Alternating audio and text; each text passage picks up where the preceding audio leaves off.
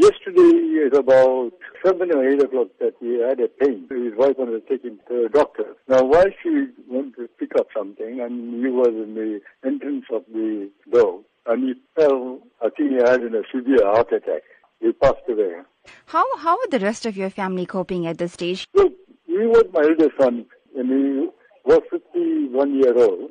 You know, as a photographer, when he branched off on his own from the business that I have, he created a terrific impact as a photographer in the country, you know, his image factor. You know, he was known locally in the country, plus overseas.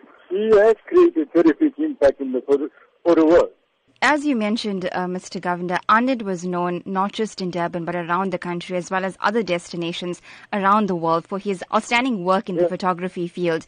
He specifically uh, specialized in wedding photography and that of photography with regards to graduations. Talk to us about the legacy you think he'll leave behind, especially for young aspiring photographers. Now, he was specializing in weddings and graduation. You know, he was, that was his line. Did a lot of commercial work also. He has created a terrific impact in photography in this country. The reason is because he is training from his father, who is uh, another household name in the country. You know, he created the impact. I mean, it's very hard for people that who's going to start as novice, you know, to catch up way that, that he created.